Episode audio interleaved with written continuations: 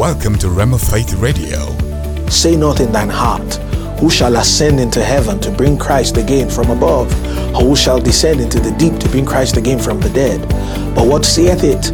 The word is nigh thee, even in thy mouth and in thine heart. That is the word of faith which we preach.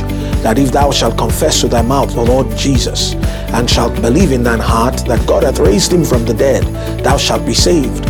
For with the heart man believeth unto righteousness, and with the mouth confession is made unto salvation. Welcome to Rhema Faith Radio. Right now, let's join Reverend Talks with today's message The Reality of Our Righteousness. Good day, everyone. Welcome once again to our broadcast. Uh, we've been teaching on the highest kind of faith, the highest type of faith. And we're endeavoring to um, answer a question that what produces this highest type of faith? Romans chapter 10, from verse 6 to verse 10, the Bible says, The righteousness which is of faith speaketh on this wise. And then we set out to explain that when it comes to the faith walk, that there are two sides to it. There's the legal side and there's the vital side. Yes, the vital side, the dynamics of us believing God's word in our hearts and confessing God's word with our mouths. You know, the, the, the mechanics of how faith actually operates. And we need to know that. But there is a basis on which that stands. The reason um, I can get money from a bank. You know, if you were to ask someone, how do I get money from the bank? And the person says, use an ATM card. Or the person says, use your mobile app to do a transfer or go online or write a check and, and cash it over the counter and all that. Yeah, those answers are correct, but they only work if you have an account in that bank, if that account is funded, then you can go talk about how to appropriate what you have in the bank. You see, the death, burial, and resurrection of Christ is the legal basis that made certain things available to us. And if we're going to have a, a faith walk and a faith life that pleases the Father, we need to understand the significance of this and know the things that are our legal rights and privileges because of Jesus' substitutionary sacrifice. And those are the things we're looking at in talking about this highest type of faith. Also, we mentioned the fact that people walked in faith in the Old Testament. People walked in faith during Jesus' earth walk. But Hebrews chapter 8 verse 6 says Jesus is the mediator of a better covenant established upon better promises. So uh, they had promises in the Old Testament, no doubt, and we have promises, or you could say provisions in the New Testament. However, uh, the promises and the provisions of the New Testament are better. So that's the that that's the perspective we're speaking from. That this highest kind of faith that's centered on the finished work of redemption, that's based on this better covenant, this new covenant, that Hebrews 12 verse 2 talks about Jesus being the author and the finisher of our faith. This highest type of faith how does it work? How, what produces it? For instance, we notice in Hebrews 11, we see the hall of fame of the heroes of faith, folks who did great things for God. In the Old Covenant, we read about uh, Abel, about Enoch, about Noah, about Abraham, about uh, Isaac, about Jacob, about Joseph, about Moses, about David, about Jephthah, Samson, great men of faith. But we notice towards the end of that chapter in Hebrews 11, the Bible says these all died, not having received the promise, because they without us could not be made perfect. And it now goes on to chapter 12 to say, Wherefore, seeing we also are compassed about with so great a cloud of witnesses, hey, let us lay aside every weight, the sin which doth so easily beset us. He says, Let us run with patience the race that is set before us, looking unto Jesus, the author and finisher of faith because our is in italics there. All the faith they walked in in the Old Testament, in a sense, pointed towards Christ, pointed towards uh, the substitutionary sacrifice. That's the essence of it. That's the basis of it. That's what the whole Bible is about. It's a revelation of Jesus. The Jesus is the living word. The Bible is the written word. The written word is given to unveil to us the living word. So this faith that Jesus authored and perfected, how do we walk in it? This highest kind of faith. What are the things that produce it? So that's what we've been looking at. And we said number one, the integrity of God's word the integrity of God's word, the fact that God stands back of his word to make it good. In the life of whoever will dare to act upon it, the integrity of God's word. He says what he means and he means what he says. The word of God is living and powerful. It's quickened already. Amen. The integrity of God's word. He is not a man that he should lie, nor a son of man that he should repent. As he said, and shall he not do it? Or as he spoken, and shall he not make it good? So we looked at that. Then we went ahead to talk also about the reality of our redemption, the reality of our redemption. Ephesians 1 7 says, In whom we have redemption through his blood. Our redemption is a fact. We've been bought back. We've been freed from captivity by the payment of a ransom. And what was that ransom? The blood of Jesus. Amen. So we have an actual redemption from Satan's dominion, and it's a reality. You see, we need to feed on these truths. We need to meditate on these truths. We need to speak these truths to ourselves because we believe them in our hearts. And that's how they become a reality in our lives. Praise God. Then the third uh, thing we looked at talking about what produces the highest type of faith, we said the reality of the new creation, the reality of the new creation. 2 Corinthians 5:17. Therefore, if any man be in Christ, he is a new creature. Old things are passed away.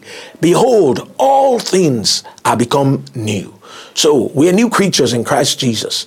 The life and nature of God is in our spirits. We're not barely uh, or merely forgiving sinners. No, we are now saints. Praise God. We're in the family. We have rights we have privileges. Well, today we want to look at a fourth thing that will help us in walking in this highest kind of faith, that will produce this highest kind of faith. You know, we need to feed on these truths and meditate on them and study about them, believe them in our hearts and say them with our mouths, and as a result, walk in the reality of them.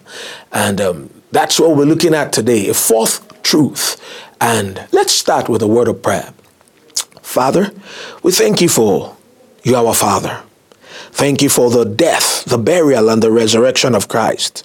Thank you for his present day ministry at the right hand of our Father for us. Thank you for another opportunity to study the Word of God together.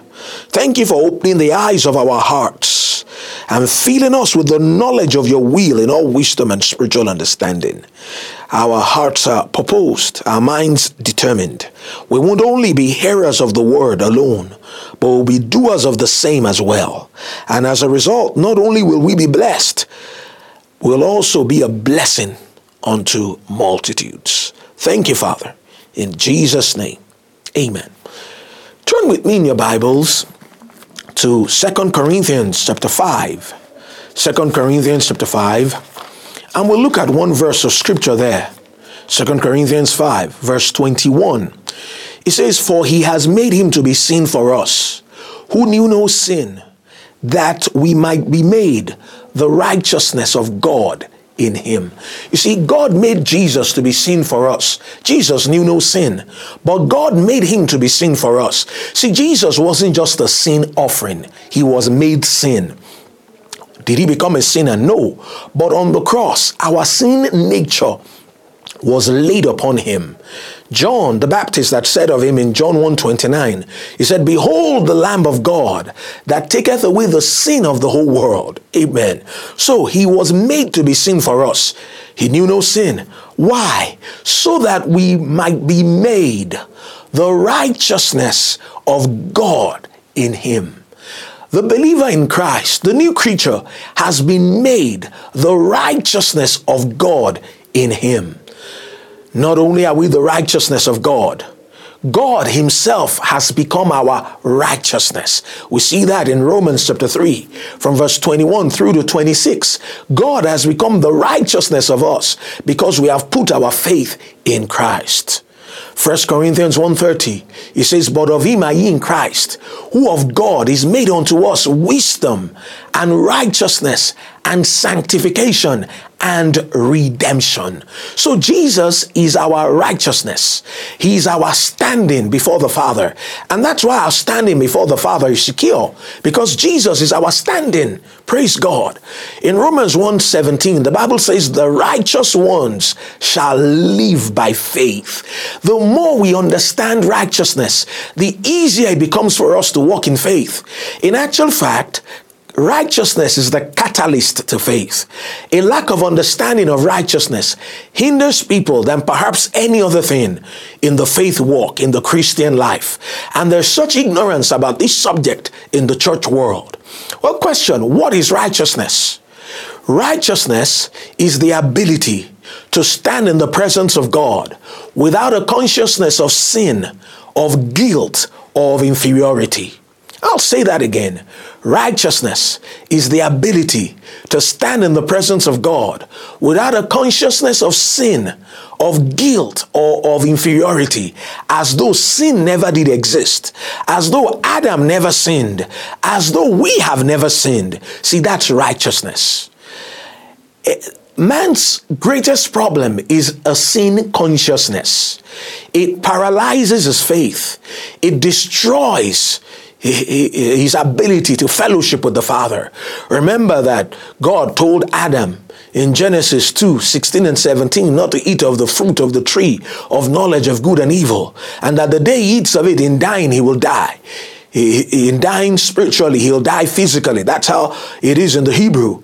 Uh, but Adam did just that. He committed high treason. He disobeyed God. We see that in Genesis chapter 3.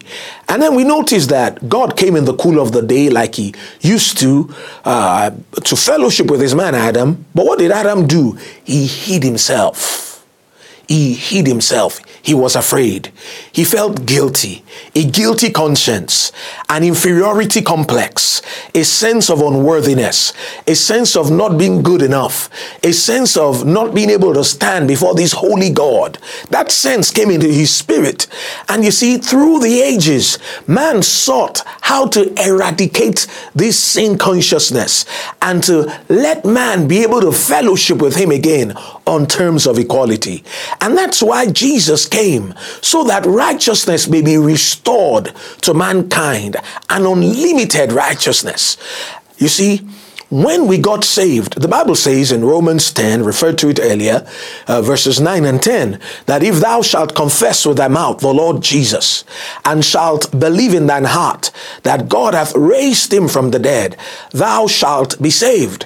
He says, So with the heart man believeth unto righteousness, and with the mouth confession is made unto salvation. So we could put it like this with the heart, man believes, and as a result, he becomes righteous.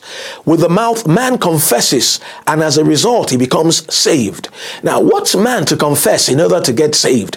Is to confess that Jesus is his Lord. Well, what's man to believe in order to become righteous? Is to believe in his heart that God raised Jesus from the dead. Now, why does believing that God raised Jesus from the dead, why will that make a man righteous? It's simple. Romans 4:25 says Jesus was delivered up for our offenses and he was raised up for our justification. The marginal rendering of that in Romans chapter 4 verse 25 says he was delivered up on account of our offenses and he was raised up when we were declared righteous. You see, man had sinned he committed high treason. There was the sin nature that had come into man's spirit. Through the ages, through the centuries, mankind had committed all kinds of sins. So our sin nature, as well as our sins, were laid upon Jesus. You see, our redemption is based on perfectly legal grounds. Man sinned. Man deserved to serve the punishment of his sin. And that's what Jesus did for us. So the second person of the Godhead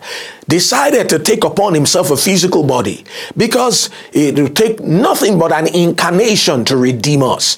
A man sold us out, a man had to buy us back. All the tests that the first Adam took and failed, the second Adam, the Lord Jesus, had to take them and pass them. But not only did he pass them, he passed them with flying colors. The devil came to meet him, he was tempted at all points, like as we are, yet he was without sin because he had to qualify as the Lamb of God. And then he went to to that cross and our sin nature was laid upon him. Our spiritual death was laid upon him. Our transgressions were laid upon him. He died. And when he died, he went to hell where he suffered three days and nights until the price was paid. Remember his deity, we're humanity. One hour of deity suffering is worth more than an eternity of humanity suffering. And when he paid that price and paid it in full, God looked over the banisters of heaven and said, Yes, it's enough enough. He has satisfied the claims of justice. He has met the demands of the law. And then Jesus was declared righteous. And that very moment, humanity was declared righteous. The life of God was imparted into his spirit. Jesus got raised from the dead. And as a result, righteousness is now available to us, to any man who will put his faith in that substitutionary sacrifice. Now, there are some things you grow in. You can grow in faith. Second Thessalonians 1 3 talks about our faith growing exceedingly. We can abound in love. Paul was praying for the saints at Philippi in Philippians 1 verse 9. He prayed for them that their love will abound more and more in knowledge and in all judgment. So we can grow in faith. We can grow in love. We can grow in the fruit of the Spirit. We can grow in our understanding of the Word. But you see, we can't grow in righteousness. You are either righteous or you are not righteous. And you're not going to be any more righteous than you are now when you get to heaven. Amen. Righteousness is not a state of spiritual development that we attain unto. It's not. Righteousness is a gift. And we receive that gift whole and complete at our new birth. Romans 5:17 says for if by one man's offense death reigned by one much more they which receive abundance of grace and of the gift of righteousness shall reign in life by one Jesus Christ. So righteousness is a gift. We receive this gift, we receive it when we get saved. And as a result of being made righteous, we can now produce the fruits of righteousness, which are the things that we do because we're in right standing with God preaching the gospel fearlessly, getting the sick healed, using the name of Jesus, exercising authority over the devil, giving to the cause of Christ, reigning as kings in this life, living right. You see, those are the fruits of righteousness. But the reason we can produce these fruits is because we have received the gift of righteousness. We did not work for it, it's a free gift. We received it whole and complete at our new birth. Now, there are three big words in the Bible one is atonement, the other is remission, and the third is forgiveness. Now, in the Old Testament, what they had was an atonement for their sin nature as well as for the sins that they committed. To atone for means to cover. Their sins were covered. The sin nature was still there, but it was covered. Every year, the high priest will go take the blood of an innocent animal and offer it on the mercy seat. And as a result, you see, that high priest was the surety of their covenant. Just like Jesus is our high priest, is the surety of the new covenant. And then for another year, they were free from uh, because of that atoning sacrifice. Righteousness was available in the Old Testament, but it was a limited righteousness. It was a righteousness that was merely imputed to them. In the New Covenant, righteousness is not merely imputed to us, it is also actually imparted to us. We have become the righteousness of God. You see, if you want to know how righteous God is, all you've got to do is to look in the mirror. If you're born again, the fellow you see in that mirror is God's righteousness, and that's you. We have become the righteousness of God.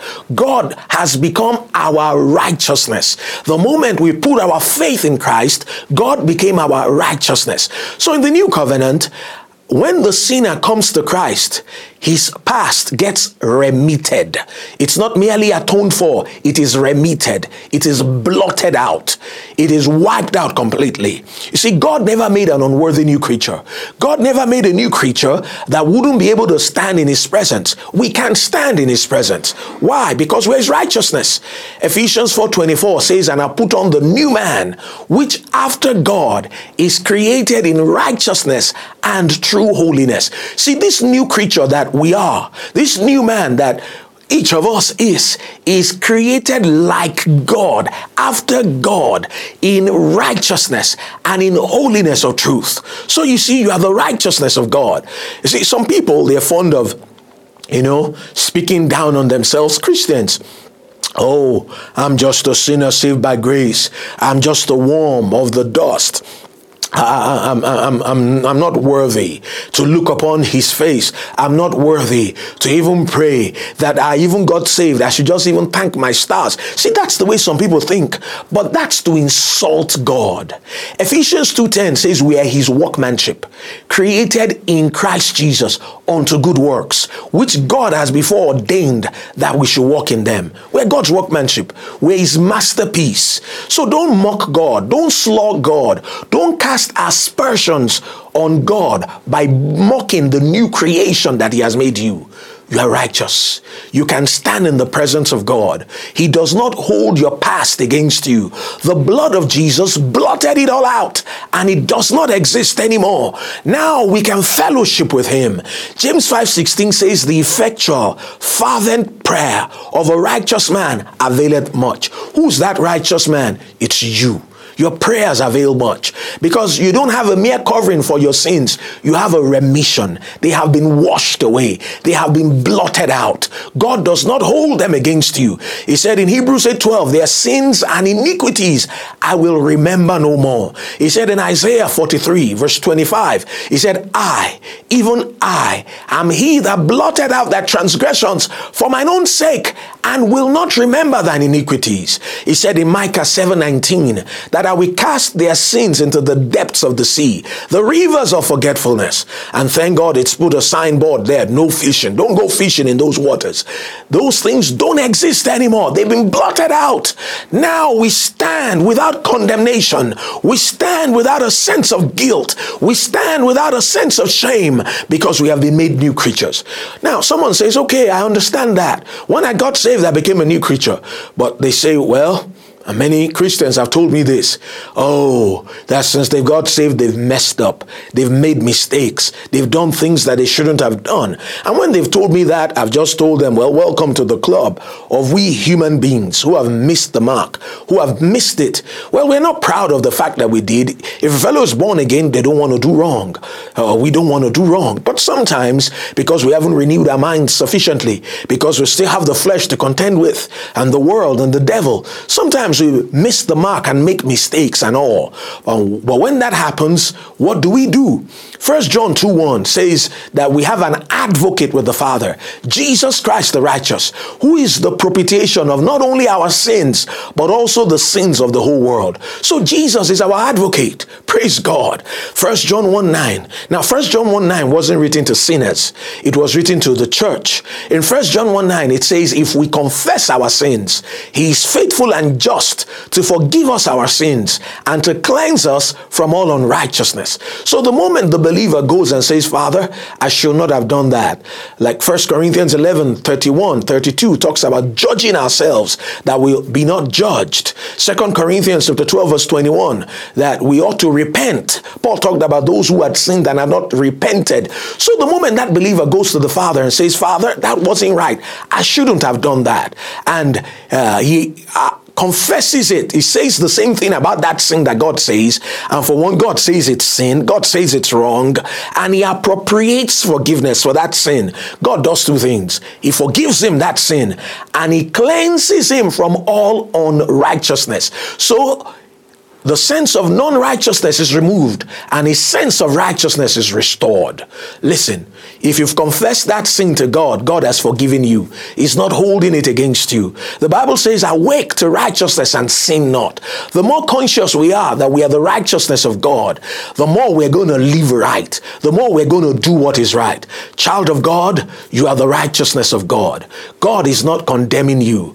Romans 8 1 says, There's therefore now no condemnation to them which are in Christ Jesus, who walk not after the flesh, but after the Spirit. Romans 8 33 and 34 says, Who shall lay anything to the charge of God's elect? It says, It's God who justifies. It says, Who is he uh, uh, that condemns? It's Christ that died, who is raised up, and is even seated at the right hand of the Father. Listen up. If you've confessed it, God has forgiven you. There's no use living in broken fellowship. Get back in fellowship with God and walk in the reality of the righteousness of God that you are. So we have to constantly maintain our confession. I am the righteousness of God. I stand in His presence without a consciousness of sin. I am accepted in the beloved because that's the truth about us. Praise the Lord. You've been listening to Rhema Faith Radio, brought to you by the partners and friends of Rhema Nigeria. We offer training in God's Word and in the things of the Spirit for victorious Christian living and success and fulfilling ministry. Go to rhemanigeria.com to find out more on how to become a student or partner of Rhema Bible Training Center Nigeria. Please call 081 01 166836. The number again 081 01 166836. Kenneth Hagin's Rhema Bible Training Center Nigeria is here just for you. Experience many moments that set you free and empower you for a victorious life at Rhema Nigeria. Our impactful classes and curriculum has helped thousands of people like you, professionals, business people, those in the academia, as well as those in full-time ministry, to maximize their vocation and calling. Due to the current restrictions of COVID-19, if you start your training with us online now, you can complete your entire program with us online if you so desire, even after we return to on-site classes. This offer closes 30th of September, so hurry up! Enroll with RBTC today. To enroll, visit rhemanigeria.com forward slash apply online forward slash. Don't miss this opportunity to start and finish online or leave you register before September 30th. Call us today on 081 01 166836. The number again 081 01 166836. Kenneth Hagin's Rhema Bible Training Center Nigeria is here just for you.